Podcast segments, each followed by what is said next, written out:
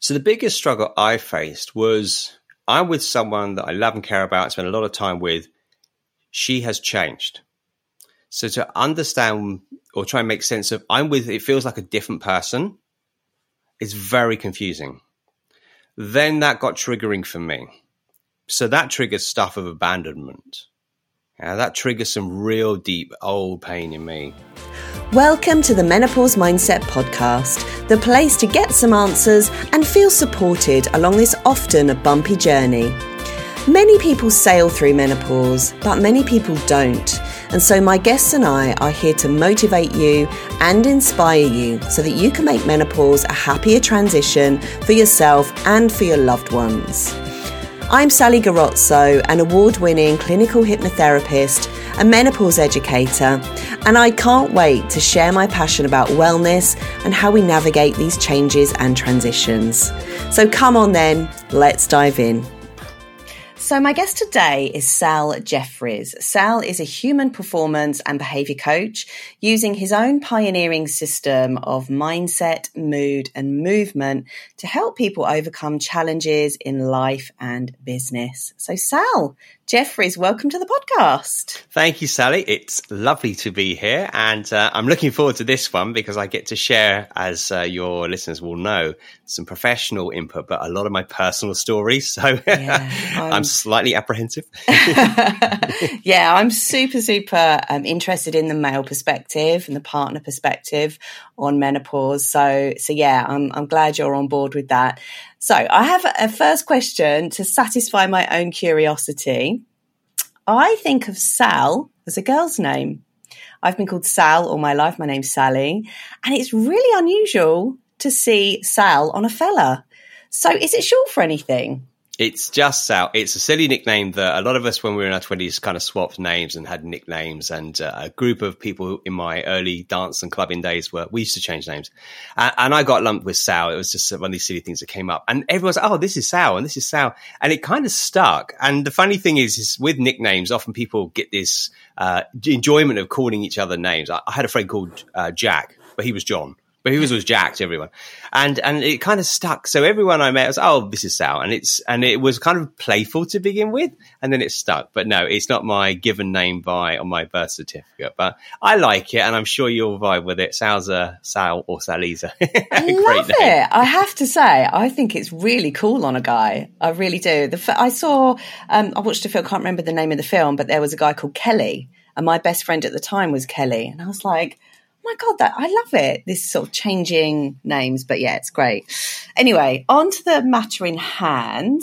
Um, first question for you. What was your understanding about menopause before your partner started experiencing it? Okay, so I've been around menopause with my current partner, uh, a previous partner, and my older sister. So I've been around it for quite a few years. But to go back before that was probably this sad brushstroke understanding that it's something that happens to women of a certain age. What a terrible phrase that is. But women of a certain age, roughly mid 50s, early 60s, they'll probably get hot and sweaty and a bit grumpy. And that's the general broad stroke, uh, I guess, cultural knowledge that I was given. Mm. And that was it. So no one had ever said, hey, this is what's going to happen to your older sister or your mum or whatever. So it was very limited. Mm-hmm. And it was through direct experience in my personal field and in my coaching practice with my female clients that I started to become very exposed to what this whole menopause really is. Not what the it's night sweats only. And that's no, no, it's huge. There's so many variations and experiences. Mm. Uh, and because I spend a lot of time with women, I have a female partner, I have a lot of female clients that this is fundamental. And men, uh, certainly for me, I have to know because I'm in a relationship. And I think for guys, we also can see things from the outside perspective. You know, yeah. we, we know if our partner is a bit different, or if your sibling uh, or your business partner, if it's female, is different. So there is a vital understanding because we are together in this. That's what I, what my experience has brought me to understand. Yeah, that's lovely. Yeah, because I think we do have, even women have a really limited knowledge of menopause. Not so much now because it's definitely coming out in the open, but in the past it was just like your period stop, you get a bit hot, and that's that. But as we know, there's so much more to it than that. So when did you first start noticing that something was a bit different with your partner and how did you react to it internally? Yeah, so it's a really good question. It because it sneaks up this stuff. It's not something where crash overnight. Everyone's well aware. Oh, this is what's going on. It's there's these subtle changes. I think the biggest changes were the changes in mood. And so when uh, my partner's a very uh, vivacious, energetic, vibrant human being, uh, and the mood was going low. Now, I, obviously, I'm privy to understanding how the nervous system works because my coaching practice. Yeah. So she was going into what we would call depression and what neurologically we'd call a shutdown state or freeze state. Yes. More often than not. Now, of course, the menstrual cycle can put a woman through this, and you can be, you know, more elevated, more up, and have those kind of quieter, retreating areas, and that's absolutely natural. But when it becomes a more constant theme, like a longer period of time, alarm bells are ringing like okay what's going on here how come you've gone into this depressed state or this you know kind of shutdown state what's going on and that was the first tell you know mm. because there was no causation as such it wasn't like something had happened and it's like this is what's happened it was simply the shift in mood and staying constant and particularly for certainly my partner was the shutdown state, right? Or what most people might call uh, a slightly depressed state. Yeah. So for those people that are listening that don't really understand the shutdown state and the freeze state, could you explain that a little bit more? Absolutely. Yeah. I'll, I'll just very quickly take you through. So we respond in to put it bluntly, four ways in life to responses and actions and stresses. We have flow state where we're feeling socially engaged, we're happy, we're safe, life's good, you know, everything's good. We can get triggered, what most people know as the uh, stress uh, response. So there's fight, which is moving towards a problem, not necessarily aggression, but moving towards a challenge or a problem. Uh, and there's some energy towards that. There's the flight state, like, I don't want to talk about this. I've got to get out of here. Leave me alone. I need to leave this, this feeling or the situation. And the freeze state is, I, I can't even talk. I've got nothing to say. I've got no energy. I don't want to do anything. Yeah. So the freeze state is is natural. It's, it's called dorsal vagal neurologically. Mm-hmm. And we go into that if we need to regress and hide away. The problem with that is that is all mediated by our biochemistry. So, of course, women are going through a huge shift in estrogen, uh, progesterone, all the different chemistry uh, balances that can trigger that shutdown state. Yeah. And then you've got someone who's basically, quote, nothing wrong with them as such, but they're shut down. Yeah and that's really really confusing to start with yeah yeah i've experienced it myself and i think that um, the contribution for that is going going going going too much in that fight state. And then the body's amazing chemistry and neurology takes over and shuts you down and puts you into the freeze state which is actually a restorative state. But we label it as depression and then we end up becoming immobilized by it and not being able to get out of it. But if we understand it's like a, a scale and we just need to surrender to it for a moment, maybe uh, a little bit more introspection, a little bit more journaling, a little bit more kindness to ourselves so we can slowly build our energy back up again, then that, it, it kind of becomes medicine in a way. But actually, lot, so many people don't really understand what the freeze state is. And so we get caught up in it and we become really isolated and, and depressed um, because of it. And it's, it's interesting that your partner, that was the first thing, because that was my first thing. Well, my first thing was anxiety and then hit burnout and freeze because of the insomnia. What were, um, how, how, did you broach things with your partner? Because that's always interesting, the conversations that are had between people. So the first thing I started with, well, I'm a bloke, so I'm quite practical. Yeah. I'm also pretty pretty deep in psychology and neurology and how the system works. Is uh, what I love to do. So I have already, I guess, a lot of knowledge I can work with. And the first thing I said to her was like, "Listen, look, you you seem kind of shut down. I didn't know, we didn't know at that time that it was perimenopause sort of starting its its um, its um, its curve. It was coming on. Uh, and my suggestion was, well, what we know neurologically is someone's in shutdown state, we have to go into an active state. And so I said, let's go cold water swimming. Yeah. And and, um, and, there's a funny story to this. I mean, when I said cold water, I think this is August or September in uh, Brighton. So the water's actually had its warmest, and I'm all right with that. So we went in cold water, but she she hadn't done cold water, you know, sea swimming for a very very long time. So we went in because I knew that would shift the system. Yeah, yeah, because we're triggering the stress response uh, under control. I did a bit of breath work with her to help her regulate, and that was helpful because I think several things. Firstly, we know that that going into cold water can help you shift. Yeah. Uh, and I know a lot of other women who have menopausal um, experiences have found cold water exposure very good. Yeah.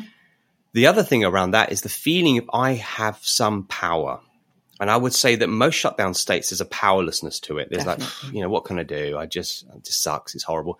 Whereas if we can help someone, whether it's the partner or yourself, get out of that stuck state, that shutdown, and I have no power, there's a feeling of movement to it. So that was the first thing um, that we explored together. Of course, all this is like through permission. Like, do you want to try this? Should we, should we give it a shot and see what happens? And, and and this is a long curve. Like this was coming over, um, I think probably a year. So it was, you know, the period um, cycle was completely normal. So there were no tells there that that was going on. Okay. But of course, someone who's north of forty is really ready for perimenopause because I was, you know, led to believe that it should be fifties and sixties. But a lot of women I know, um, you know, late thirties and forties are in perimenopause. So, you know, if you're roughly that age, then this is some of the signaling we should be looking for. Yeah. Yeah, interesting. Okay, so cold cold water therapy was good. So you're you're a bit of a fixer. Um and and I get that. I'm a fixer too. I, I love problem solving. I'm a partner is as well. How did she respond to that though? Was she okay with that or were there moments where she was like, Don't fucking try and change me? well, I don't change anyone, and that was never the forte. So it was like, look, you're in this state. Should we try this? Because I know this works. And it was an invitation. Okay. So we have a very balanced relationship where there's no power indifference. It's it's a collaboration. Um, I love that. yeah, it has to be right. I think so many couples can learn from that because there is often a power struggle and an ego struggle, and women just wanting to feel validated, and men just wanted to, you know, have it have that sort of hero injury and want to be able to fix and scoop up and get their validation from helping their partner. But it has to be, like you say, collaboration. We'll talk more about that in a minute. yeah, yeah. Um, what were what what were some of the other symptoms that she had? So she had this shutdown. Were there anything any other symptoms? Hmm, good question. I'm just thinking through. I think rage was then the next one that's coming up. Uh, My my dear sister called it peri rage, which is a great term, is it peri rage? But you know that feeling of like you're at you're at tipping point if someone says one thing and it's going to go off. Uh, and she, uh, uh, I mean, I'm very good at reading faces, and she she can't hide her facial expressions from me. I'm like, hmm, I think there's something going on today. Uh, uh, but she was she did her very best to kind of shield me from it. But here's the thing: it's in the room anyway. You know, someone's not how they you know them to be. It's in the room. You, you're kind of getting it, even if you're not that observant. And she would try hard to shield me from that. You know, those feelings of anger that were coming up. And yeah, I was on the receiving end. You know, anger is a body thing. You can feel it. You know, literally, you can feel someone seething, and they go, "Oh no, I'm fine." No, you're not fine. Uh, You, you're just so not. So that was the other big one, that shift. And so there's that big seesaw you were speaking of, that Yeah. shutdown to people might call it anxiety and anger. It, it's, it's this extreme states were sort of oscillating between the two. And, and that made for a very difficult house, you know, a very difficult home. When you want to speak to someone that you love and care of- about, and they're not really present because they're either quite shut down or they're you know seething with mm. rage and it's not anger at anybody it's it's anger as an experience My curiosity led me to think: was there anything specific that she was enraged about? Because I know that at this time in our lives. We can become enraged about tiniest things, but also there's like this backlog of resentment that tends to pop up. Um, was she able to communicate with you um, about this rage? yeah we spoke about it and it seemed to sort of um how can we say it felt like i mean the description of the the cup being full or the you know the, your bucket being full Yeah. just one more thing tips you over the edge. That feeling of I'm full up. I'm just oh. Um, so that was seemingly, it but it wasn't actually causation as such. It wasn't like it was about this, about that. So clearly, the biochemistry was amping up these experiences or amping up the experience, her experience of life, and it really wasn't a problem as such. But the emotion was there. How did she discharge the rage? Mm, good. That's a really good question. Um, by speaking about it, I think was the most important thing. And thankfully, she comes uh, had already been coming training with me, so I do a lot of S and C training, strength and conditioning, Yeah. uh, and one of the big things that was really helpful was to when you go heavy, when you lift heavy, yeah. like something really heavy, like a deadlift or a squat, and it's a very heavy weight, it processes a lot. You know, it's a very, it's a stressor. So you can go out physical exercise and you can express, you can express anger in a healthy way. You know, if you're carrying a your body weight in a sandbag across the room, you've got to be switched on. Yeah. yeah that's not a zen state to be in. That's yeah. fight mode. So we actually were able to process that through exercise to to a large extent. But it was conversation, which was the key between us. So, like, what's going on here? rather than that escalating into a kind of you know a relational problem yeah yeah brilliant coming back to what you said about rage and like power i do think rage is power um, and obviously you can misdirect that power or you can direct it in a much healthier direction for me i noticed like things around the house that were typically a bit of a pain in the neck, like pulling the curtains across, they often got stuck. When I was enraged, I would literally whoosh, whoosh the curtains across and they would just go right to where they needed to be. So, and I recognize that as well. Like when I had a lot of anger in my system, when I was powered up by the rage, my God, I could lift heavy.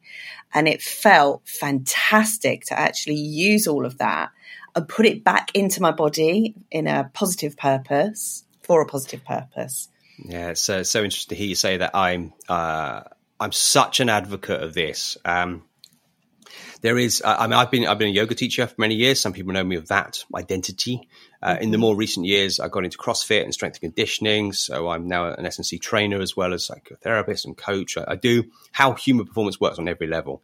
And what I have seen seen firsthand with my own experience of life as a human, as a man, as a midlife man, and what I've seen with my partner, what I've seen with other females uh, I've been working with, that there's a place to calm everything down.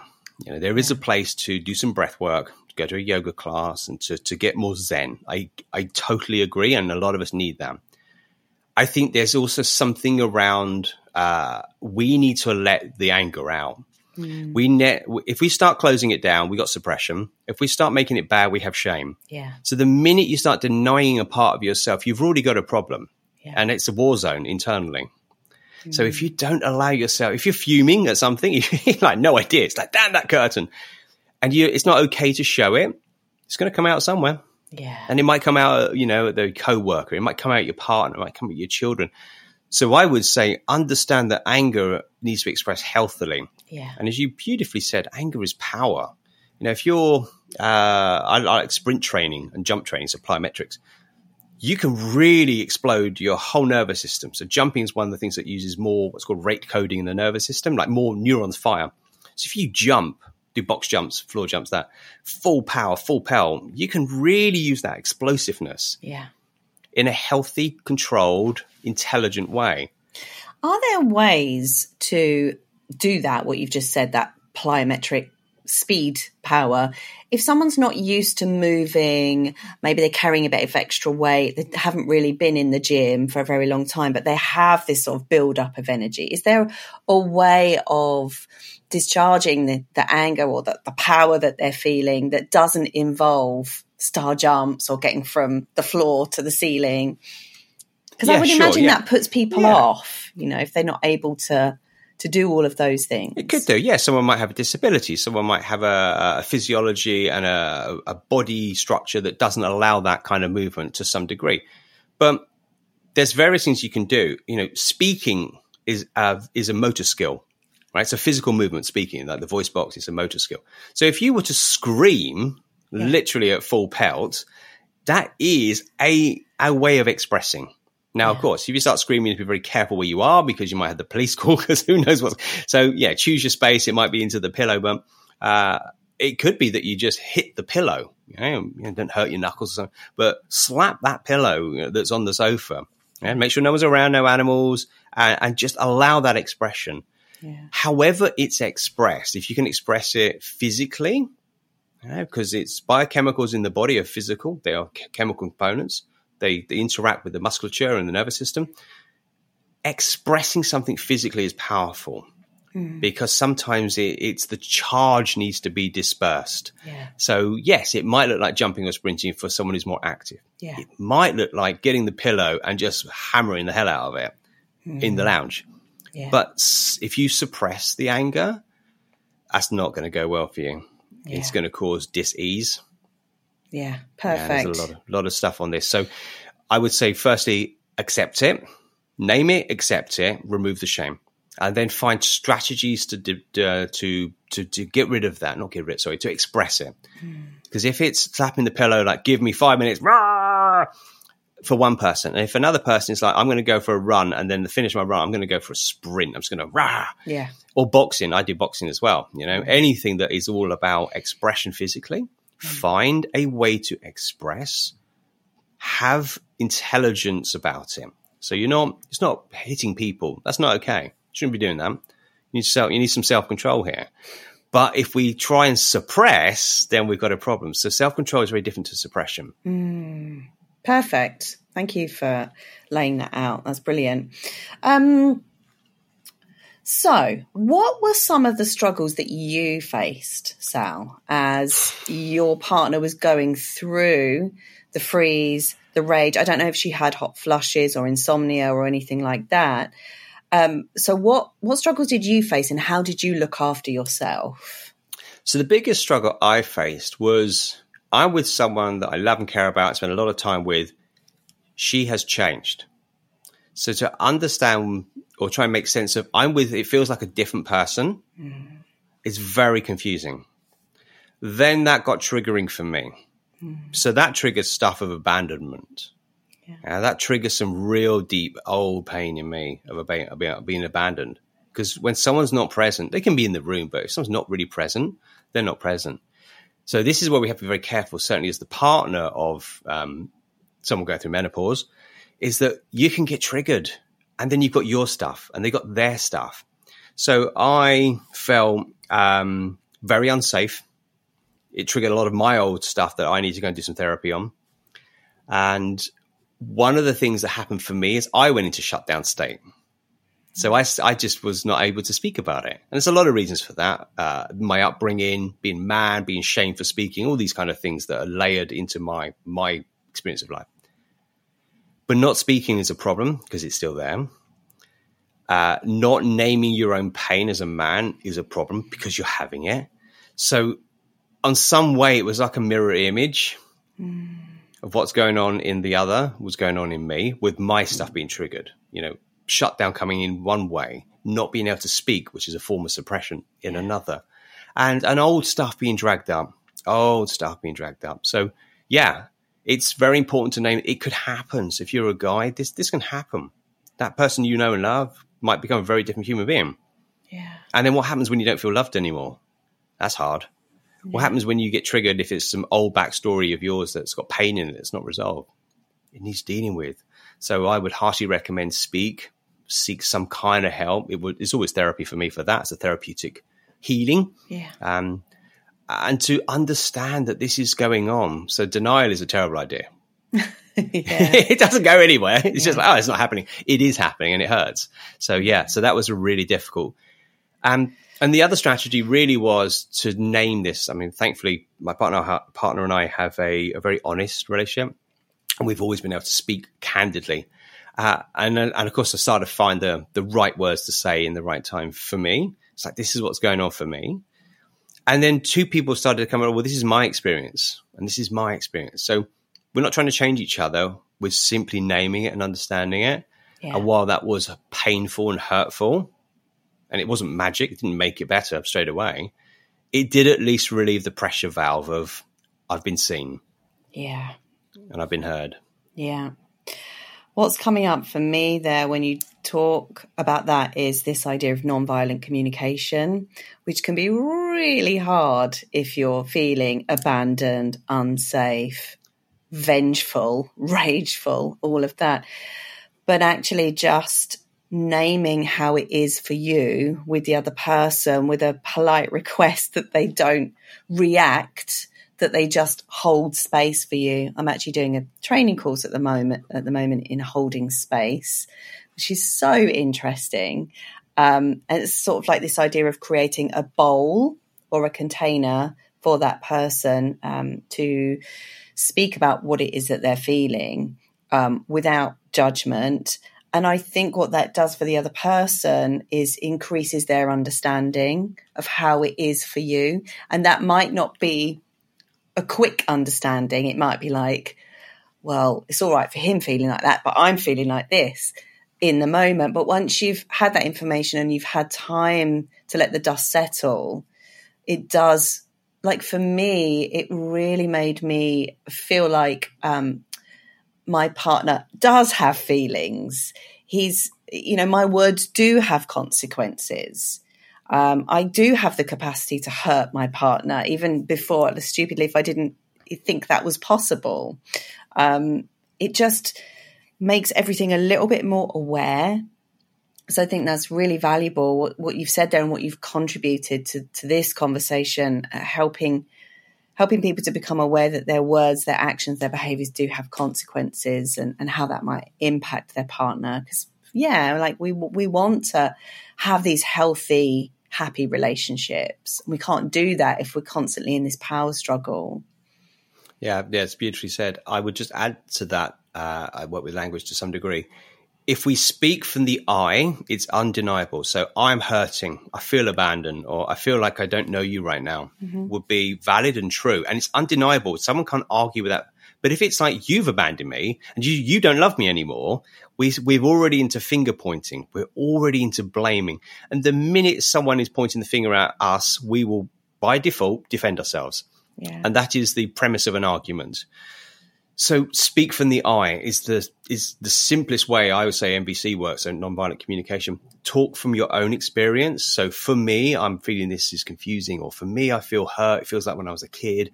Whatever that for me line is, that will stand all of us in better stead. And by the way, I mean, I'm really good at this stuff, and I found it so awkward. like, I, I actually do this for a living, and I was like, oh, I'm squirming, I'm kind of sweating a bit. It's awkward because as a man, feeling weak and vulnerable is still tantamount to a terrible feeling of shame. Like you're not you're not man enough if you can't handle this. We've still got it. Certainly, those of us midlife, that feeling weak is shameful. Mm-hmm.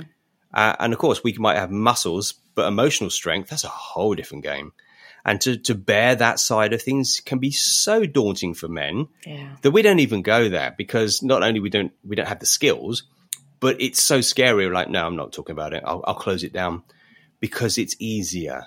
So if you're a guy, then start small steps. You know, it doesn't need to be an eloquent speech. Just like, can we have a chat for five minutes? You know, start like that. Like, I'm finding this quite difficult today. Just something as basic as that will yeah. start those conversational balls rolling. Yeah, yeah. It doesn't have to be difficult. It's just something really easy. Just sort sort of like tapping into how you're feeling. Um, and even if you can't articulate it, just say, I, I, can't articulate it, but there's something going on inside me um, that I feel I need to get out. And also practice. I think that, you know, this is, I know Graham and I, like at the beginning of our relationship, we were just blowing up all over the place. But thankfully, he's in mental health now. He's a mental health nurse. So he has these difficult conversations with teenagers all of the time. And he's brought that back into our relationship, which is wonderful. And so we have these conversations a lot. So it's, and it's the regularity with which we're open that makes it easier, I think. So just start and then build your practice and see it as a practice, like a meditation practice as well. But I love what yep. you said there about the I, the I being undeniable, because nobody can dispute what is your lived experience. Yeah, thank you yeah, for sharing be, that. Yeah, yeah, it's so important. Uh, and just to caveat that, so it's still not easy for me to speak up, even though that's what I do, because this is suddenly me. This is my heart. These are my feelings. Yeah. So when I'm the coach or guiding people, it's it's it's fairly easy for me because it's a space I'm very comfortable in.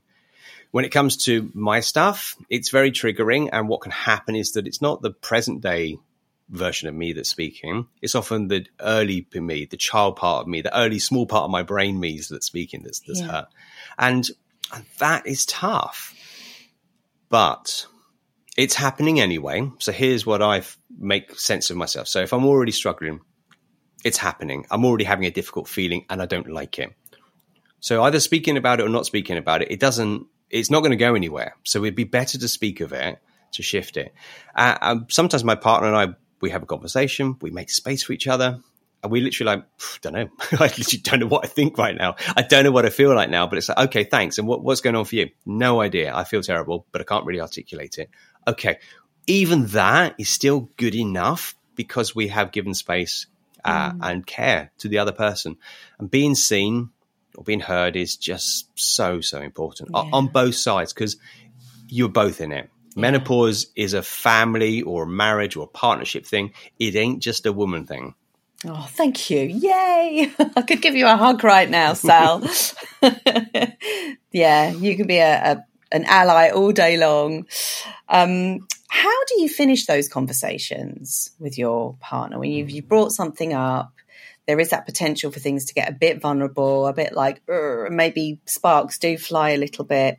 How do you finish it off so that you can then go, right, come on, let's go make dinner or whatever? We have a hug. It's yeah. as simple as that. Embrace, hug, physical contact. You know, because sometimes if we're busy with our working lives, uh, if she doesn't want to be too connected physically because of whatever's going on with the hormones, then a simple hug. You know, that feeling that is special between you and your partner. Yeah. That is, and of course, we know some stuff scientifically that will lift oxytocin and various good chemicals in the brain. But keep it simple. Just ha- have a hug, embrace, yeah. hold each other for a for as you know, ideally at least good twenty seconds. Just just hold each other. Uh, and there's something magical about that. And there's no words need to be said in that point. You, are done with the talk. and so that's how I finish. And, and, you know, you're right. It's, it's a bit like taking a shower, huh? You know, if you want to stay fresh, you grab a shower. But if you just took one shower and didn't bother for a few months, you know, you're, you're going to not smell so fresh. It's the same with this. It, it's, it's, it is a daily or, you know, frequent practice. Yeah. Yeah. It doesn't need to be therapy sessions. It just needs to be time and respect and contact. And that does seem in my experience, to make a very big difference. Mm, yeah, I love that. That hugging is such a brilliant way. Um, the thing we're doing in the space holding sessions is we, we sort of open the circle and close the circle. Um, we say the circle is now open, and then the sharing starts and the, the um, active listening and reflecting back.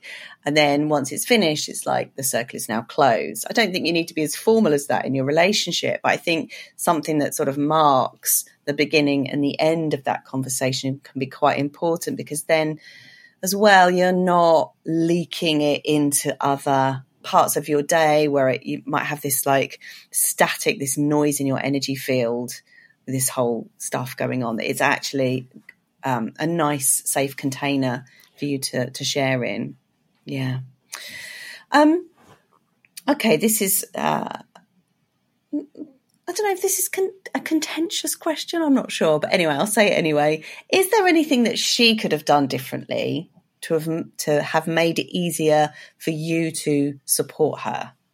Hmm, that is an interesting question.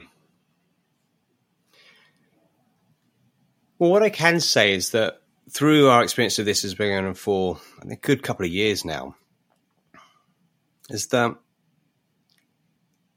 well, when she was going through these cycles, you know, these episodic cycles of, you know, low or more anger or more confusion or, or fine, or, you know, three months, like, I feel me, me, again. Oh my God, there she is. It's the real you. Mm.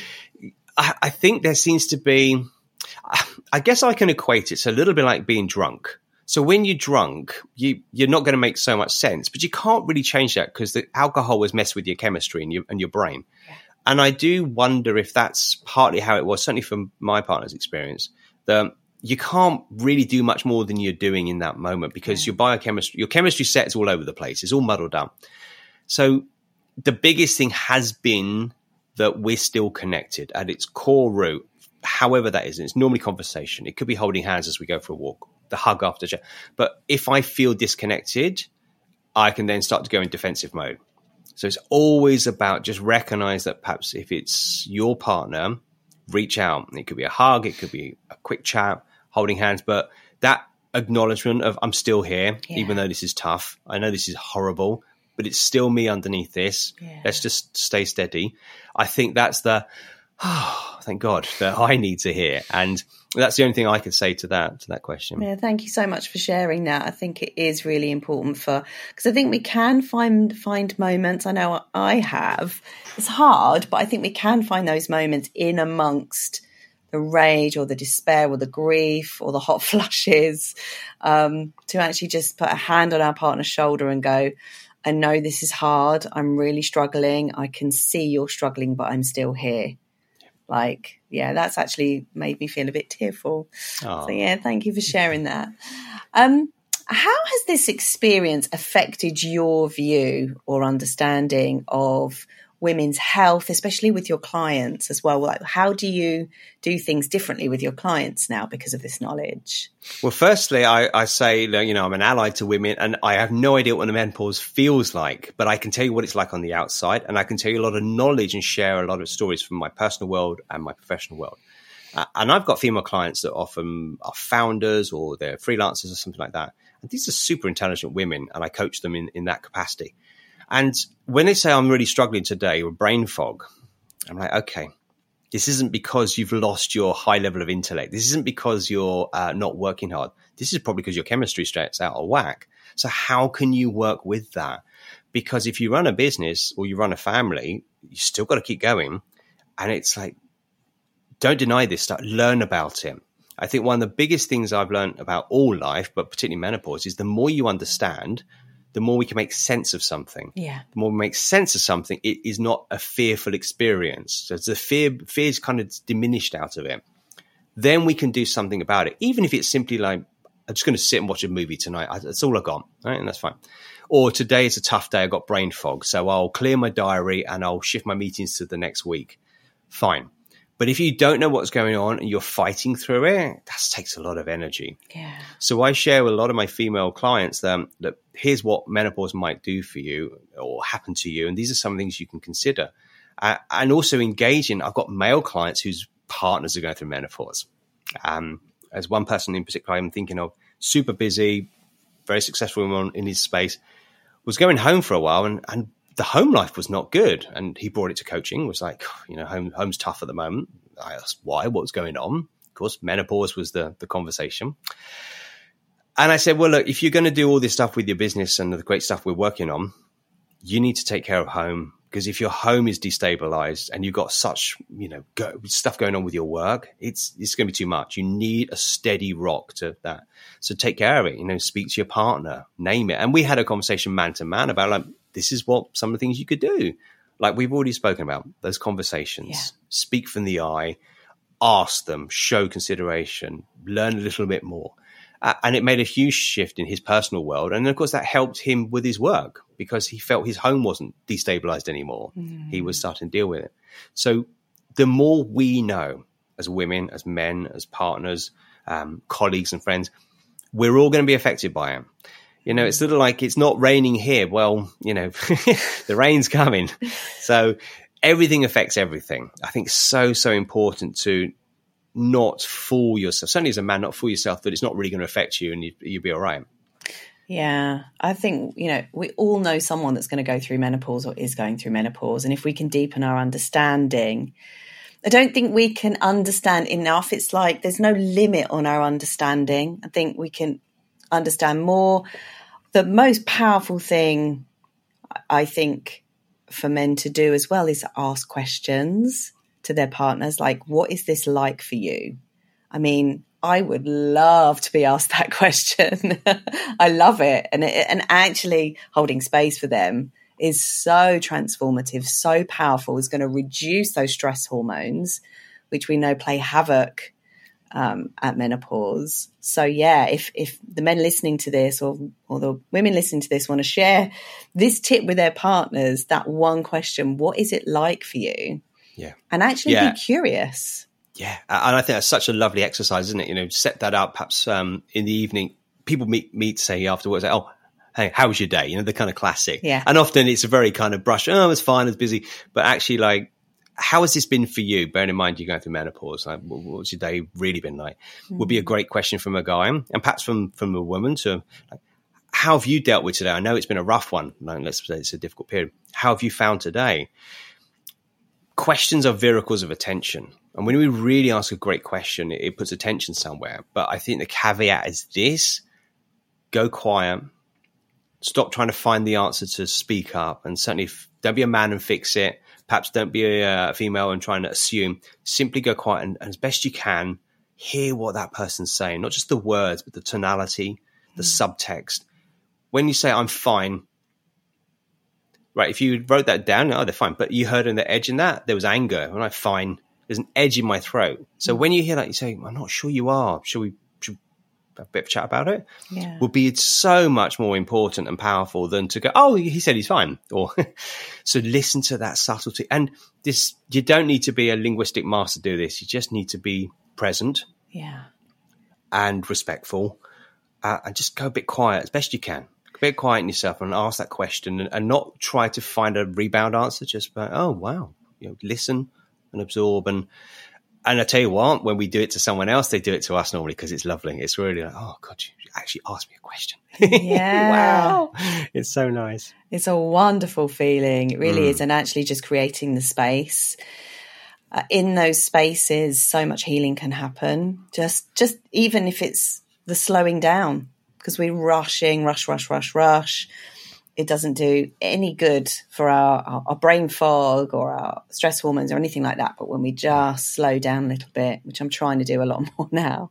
Yeah, cool. Sally, can I just name something? So I had a client, uh, I won't speak who they are, but I had a client and she was going through menopause and or perimenopause, that the whole process.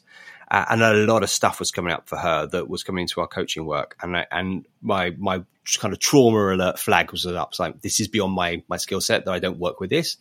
And we had a conversation, very honest. Uh, and there's some early childhood stuff that happened, right? Some bad stuff. And this was starting to come back into this person's thinking, this person's awareness. It's you know, a long time ago.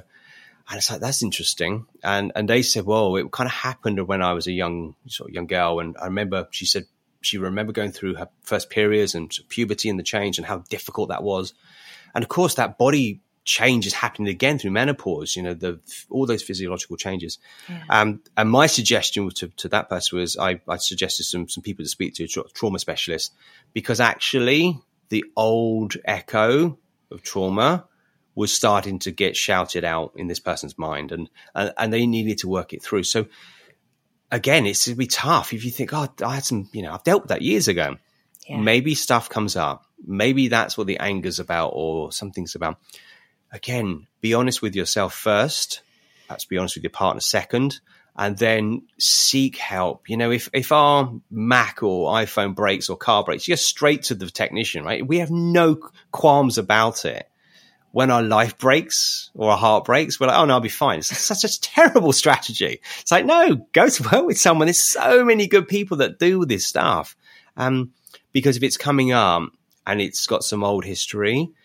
It does seem that a menopausal scenario really amplifies that stuff. And if it's going on for you, then it's really healthy to address it now Thank you so much for bringing that up. It's so, it's so true. I mean, I say this a lot, I quote this a lot, but there was a, a, study done by the Mayo Clinic. A group of scientists from the Mayo Clinic got together and they wanted to see if there was a correlation between adverse childhood experiences and menopause symptom severity. Turned out there was. They interviewed over a thousand people and they did see a correlation. And so they concluded that um, childhood and and healing of childhood or exploring of childhood should be taken into consideration when designing a menopause care plan, especially if there have been ACEs, adverse childhood experiences. And you know, we live in a fractal based universe. Things come round in spirals. You know, we we we are going to get those echoes.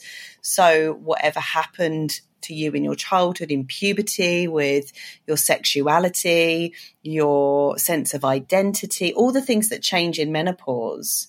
Um, how you experience that in the beginning will come up again for you to heal it. Yeah. That's the wonder of this time in our lives is that we can actually really dig and get the medicine and then use that to um, make the world a better place, spread love, um, help other people too. So yeah, thank you so much for bringing that up. Yeah, yeah, it's it's so important because of course when you see that in uh, certainly my working capacity, I'm a psychotherapist by training. Although now I don't explicitly do psychotherapy, but all those models of like what to look for, trauma, etc., is are there, and of course people tell me a lot of very deep things. And when you hear that and you link that to someone's going through menopause and you see this, and I call amplification of feelings, they're so strong. So it's like, okay, this isn't just this isn't just the hormone shift. This isn't just your life shift. This is your the you know, trauma echo that is coming up that probably needs processing in this time of your life. Even if you've done some work in the past, it might need healing in a different way. And the sheer fact of not suppressing it, if you don't suppress, you can express. Yeah. It's a nice simple model, right? If we can suppress or express. So find the best way to express it. Normally with therapy, uh, if that isn't for you and you're not prepared to go there, then my second my second invitation is go move. Right, our, our life is way too sedentary right now. Yeah. Mo- modern life is designed in a way to keep us still. Yeah. right, we sit in chairs, we sit in cars, we sit in offices, and we sit down after work and chill out. And the human body doesn't work that way. The, the brain doesn't work that way. It's an adaptation system. So if we can process, as you beautifully said about fractals and processing, and Mm-hmm. that's how we process. We go through cycles. Women know this every month, right? It's a cycle. Everything's a cycle. And yet, if we don't physically express those, um, uh, the physiology of anger, Yeah. you don't express those chemicals of stress response, then they're just sitting there. It's just like going on a roundabout. They're just not getting off. They're like, God, are we still here? this is mind numbing. So movement is such a key. And any movement would be the first port of call. If you're sedentary, go walking like a lot, Yeah. get up a lot, and then go up and down stairs Yeah. and and then start to build it up from there. But the reason I say that is what I've seen with people I've worked with and and in my personal space is the physical connection to exercise and movement is actually a connection to your physical body. And the more you connect to your physical body, you're connecting to yourself. Because when we feel disembodied, you know, and you start to hate your body because of the body composition or the what it's making you feel like, you've already got a fight going on. Yeah. So we need to bring that together. One of the best ways is to move. You know, it's this that. And I think movement's joy. You know, I like being a kid. I'm a great big kid. To, and for me, running around the gym is is play. It's not work at all. It's great fun. I pulled there that we card. go. Play. Beautiful. Before we came on, I ooh, I pulled a card out of my um, Red School pack, and it was play. Um, it just is perfect. Yeah, I do, I've discovered movement since going into perimenopause. I was so sedentary before, and it was making my insomnia worse and anxiety worse. Um, yeah, love movement. Do yoga, even even um, like restorative yoga or yin yoga, where you're just working on the connective tissue, that's so important because that can become really crunched up during menopause, especially with dehydration and sitting for long periods of time. Um, but as you say, movement is joy, movement is life. Yeah. You know, if you're not moving, you're you're shriveling, you're shrinking, you're what's the word? Is it entropy? You're en- entropying.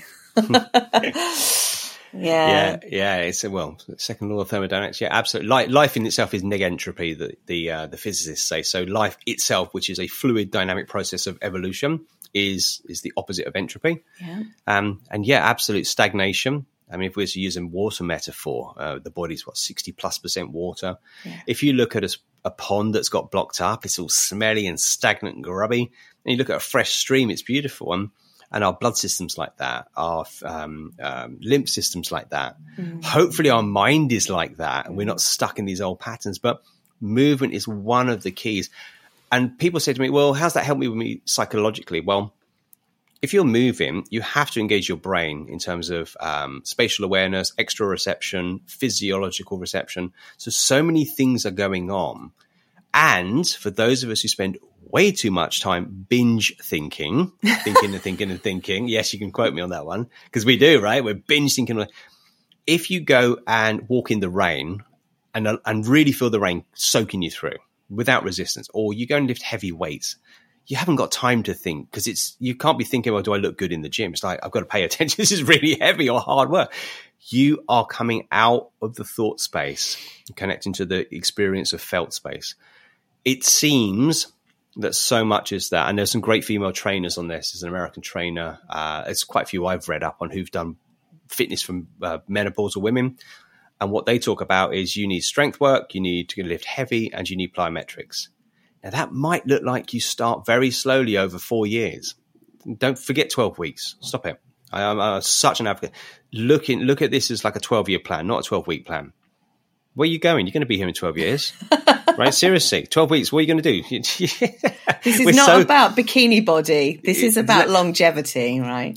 I would say it's also about feeling and empowerment because when your body is stronger, when you feel more dynamic, that's such an experience. No one can take that from you.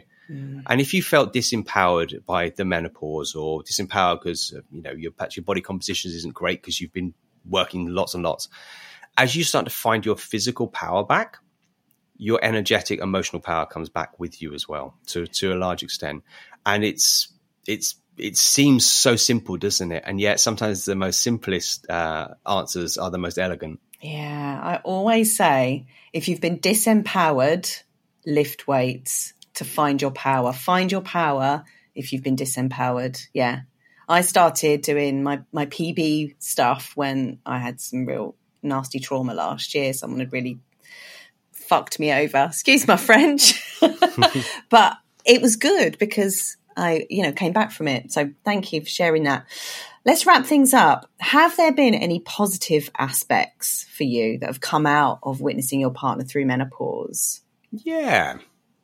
Firstly, it's just this deeper inquiry and understand that we're always growing. Mm. Me and her. So in our personal space, that's me. I'm always growing. I'm never done. And I've done years of coaching and therapy and personal.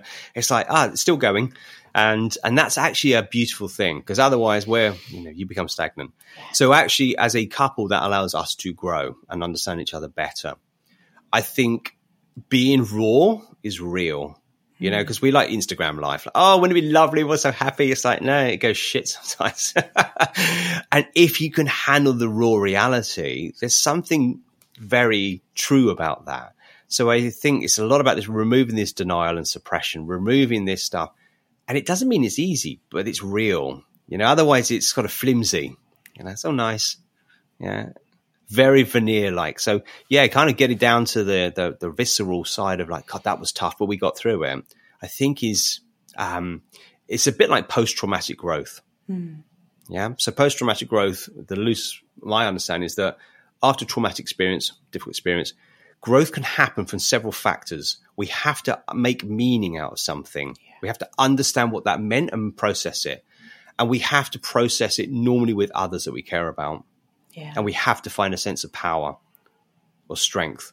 Now, that comes from individuals, it comes as couples, it could, it could become as a family a mum and kids and everything. Yeah. But if you can find those pieces, let's make sense of this. Let's let's stay connected.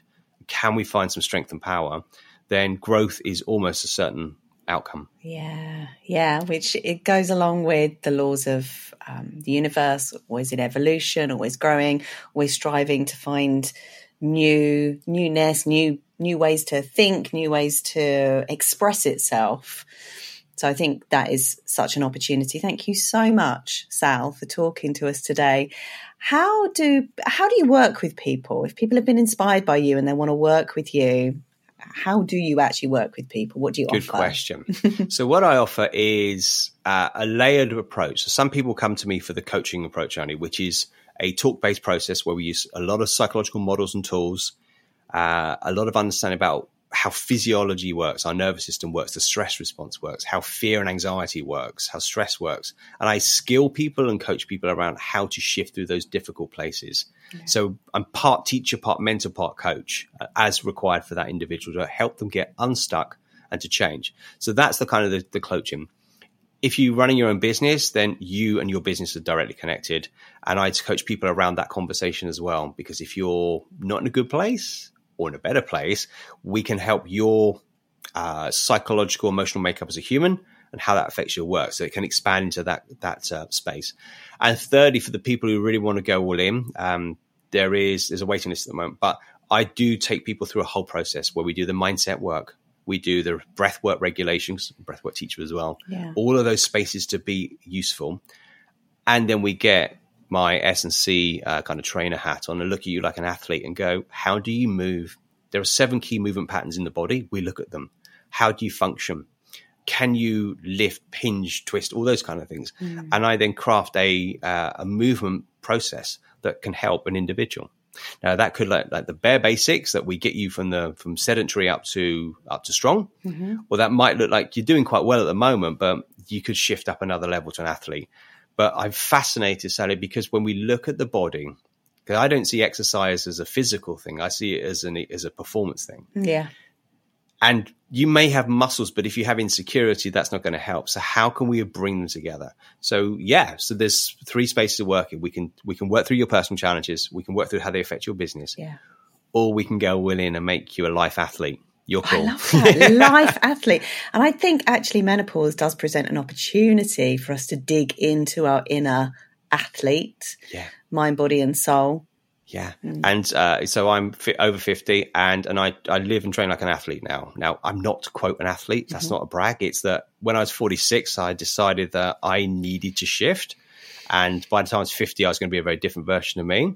So I gave myself four years, and I hit that four year mark. I'm like, yeah, I've got another. I'm working on another four four to eight years cycle now, and it's just about how do you show up, how do you feel energized, how do you feel strong, how do you feel out of your head and in your body, and how do you weave them together modern life won't give it to you. No. Yeah, we don't run up and down the hill pushing a wheelbarrow anymore. You know, taking the horses out.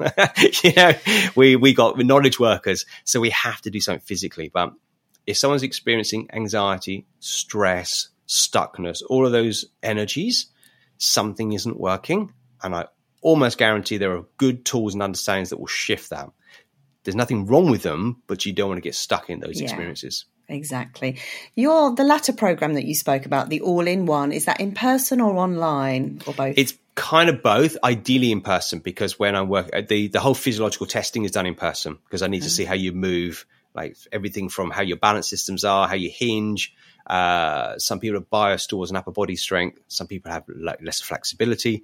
When I was a yoga teacher, I'd see people come in, women who are so flexible. And the first thing I do, I'd say, okay, I want you to go to the gym because you're way too flexible and your hypermobility will destroy your body. So uh, and of course we do what we're good at and same with the boys so we got the rugby boys come and work with me i'm like okay we're going to do loads of mobility because just lifting weights is not what you need Yeah. so it's about looking at what's working and what isn't physiologically yeah. and movement wise and also i would add in i help people understand how do you deal with a problem?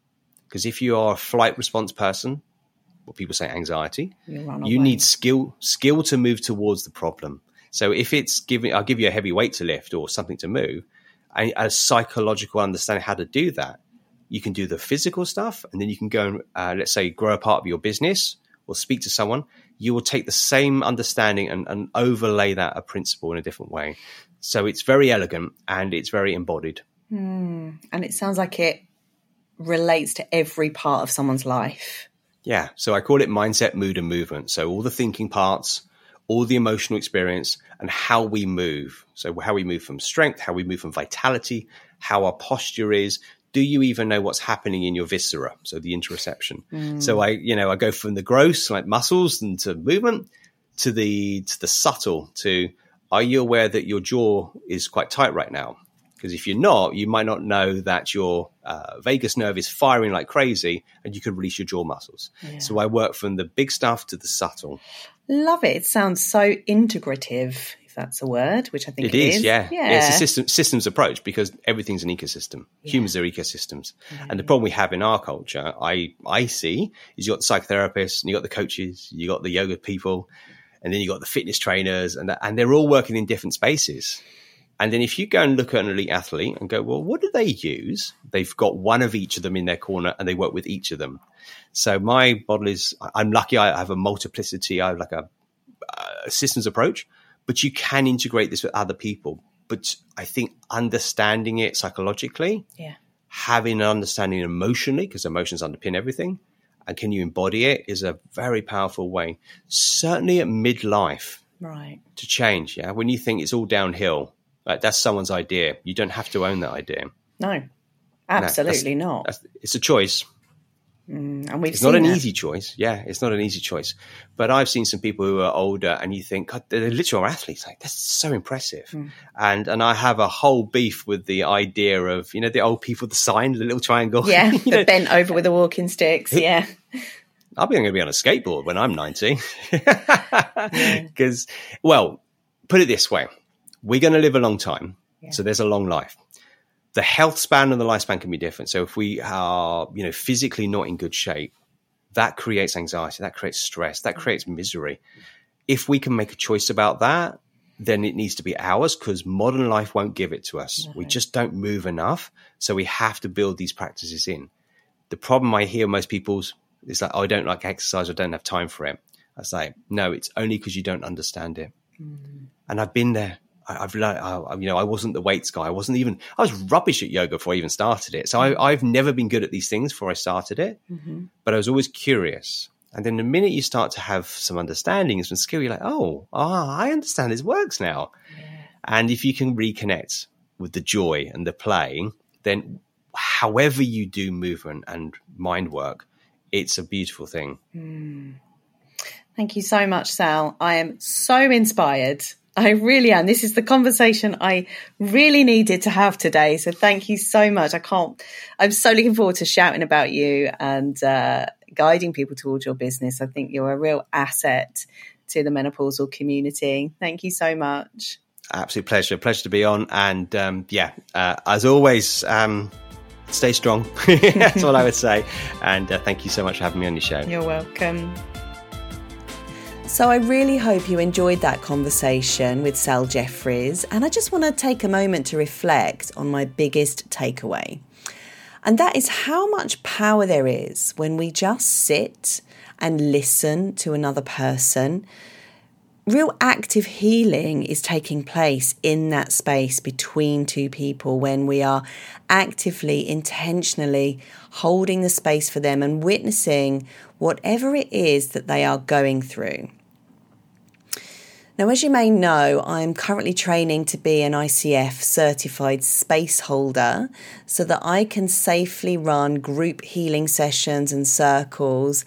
And the deeper I go with this practice, because it is a practice, it's not new knowledge, it's a practice, the more profound I'm finding it. You know, active listening, exuding empathy towards another, dropping into the heart space, allowing for silences allowing for pain to be there and really understanding someone else's lived experience, how it is for someone else, has an incredible power to disarm the nervous system, bringing everything back into balance. And I believe that learning to do this within our own lives, you know, with, with ourselves first, but within our relationships, this will profoundly minimize menopause symptom severity, I believe. Because healing doesn't happen in isolation, healing happens in community, in communion with others. And that's why therapy works so well. That's why circles work well and group healing.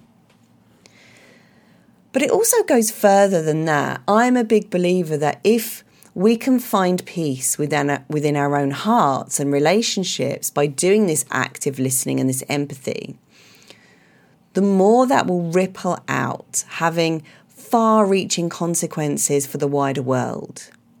So, if you're feeling a bit guilty about not being able to do your bit for world peace, feeling a bit powerless and helpless, fear not, because simply participating in empathy understanding, active listening in your own relationships and with yourself, this will ripple out through the ether and it will impact other places, other times.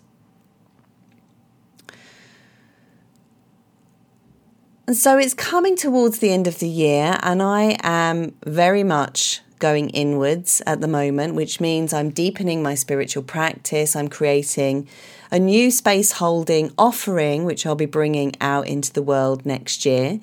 So I'm currently just taking the time to let things marinate. But if you would like to be part of the beta test for this new space holding offering, then pop your name down on the list. The link will be in the show notes below, and I'd love to see you as part of that beta test. It won't be time heavy, it will probably be half an hour, an hour of your time in a joint healing space with some other people, something like that.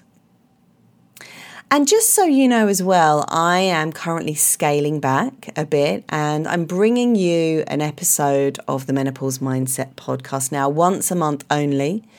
But I promise you that you're not going to want to miss them because it's my intention to have bigger and better guests on and go deeper and maybe even longer with our conversations. And one of the reasons I'm doing this is to streamline my time, but also because I'm actually starting another podcast in the new year. I'm collaborating on this with a very dear and special friend of mine who you will love, and I'm going to tell you about that soon.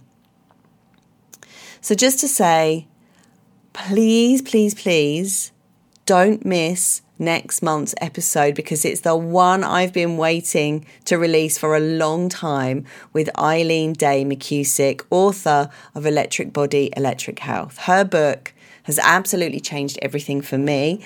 And if you've been listening to these pods for a while, you will know that I've name dropped this book quite a lot. So we get to talk to her in person. You get to hear our interaction and all the goodness and juice that that brings. So I would love to know what your biggest takeaways were. If you're listening on Spotify, you'll notice that you can interact with me now using the Q&A tab at the bottom. Or as always, just come and find me on Instagram. I'm at Sally Garozzo Mind Mentor. Or you can email me info at sallygarozzo.com. Or even better, drop me a message on WhatsApp. You can find a direct link to my WhatsApp in the show notes. Now, in a world where you could be listening to anything, I just want to acknowledge you and your drive for better health and well-being.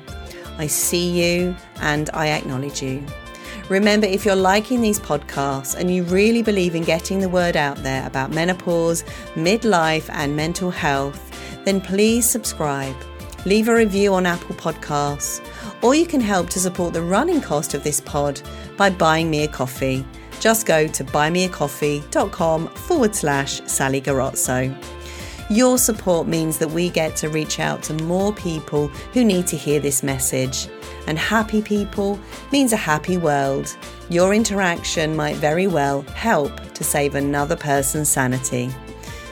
All right, folks, thank you so much for your support. It means the world. Have a great month, and I'll see you next time. Bye for now.